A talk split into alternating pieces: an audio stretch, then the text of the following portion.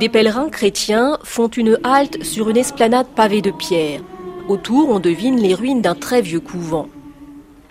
Nous sommes en fait sur le toit du Saint-Sépulcre, la célèbre basilique abritant, selon la tradition chrétienne, le tombeau de Jésus. Ce toit est un lieu insolite car il est habité par des moines orthodoxes venus d'Éthiopie. Ephraim Haile Georgis, vêtu d'une longue soutane noire, est l'un d'entre eux.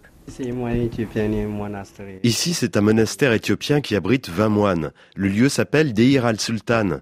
Nous avons deux chapelles pour prier. Le moine nous emmène visiter les cellules du monastère, de minuscules cabanes en pierre, très spartiates, de quoi mettre un lit et quelques affaires. Vous voyez, c'est petit et très ancien. Et l'hiver, il fait froid. Les vingt moines et deux nonnes qui habitent ici vivent chichement. Le toit du Saint-Sépulcre est leur refuge depuis plusieurs siècles. Marie-Hermelle Beaulieu, rédactrice en chef de Terre Sainte Magazine à Jérusalem. C'est au XVIe siècle que les Éthiopiens s'y installent, alors qu'ils étaient préalablement à l'intérieur de la basilique du Saint-Sépulcre. Ils en ont été chassés parce que cette communauté, qui est pauvre aujourd'hui, qui a toujours été pauvre, euh, n'avaient pas les moyens au XVIe siècle de payer les taxes nécessaires à vivre à l'intérieur de la basilique. Et donc ils ont été chassés, ils ont perdu leurs droits à l'intérieur de la basilique et sont venus s'installer là. Sur le toit.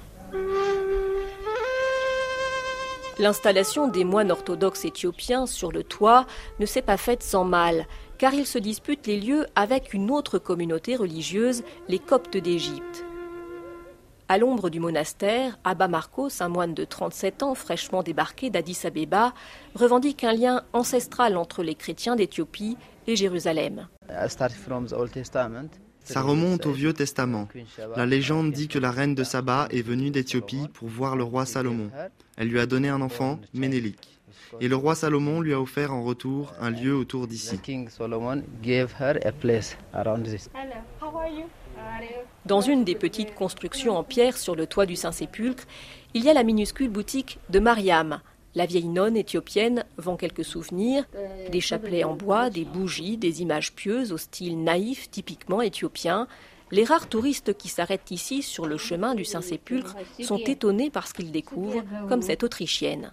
Ce lieu est surprenant, je ressens quelque chose que je ne pourrais pas expliquer, mais c'est formidable. J'aime vraiment cet endroit, je reviendrai.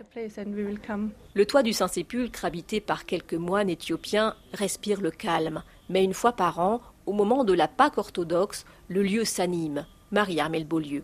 Il y a une fête exceptionnelle qui se passe ici le, le samedi saint, où euh, ils sont des centaines et des centaines d'Éthiopiens qui sont ici réunis à la tombée de la nuit et jusque tard dans la nuit pour prier euh, la résurrection de Jésus. Et l'endroit est comme en feu, puisqu'il y a autant de cierges qu'il y a de personnes présentes. Leurs chants sont vraiment magnifiques. Et puis c'est une liturgie africaine, donc il va y avoir euh, des tam-tams, du rythme, du son, de la danse, énormément de joie.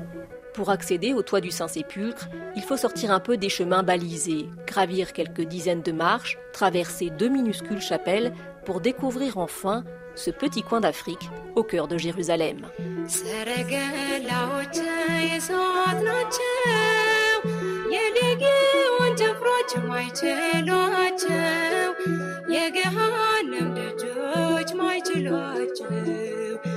አንተ ብቻ ቅዱስ ኃያል ጌታ ሳመልክ ኖራለው ተዋት ማታ ሳመልክ ኖራለው ተዋት ማታ።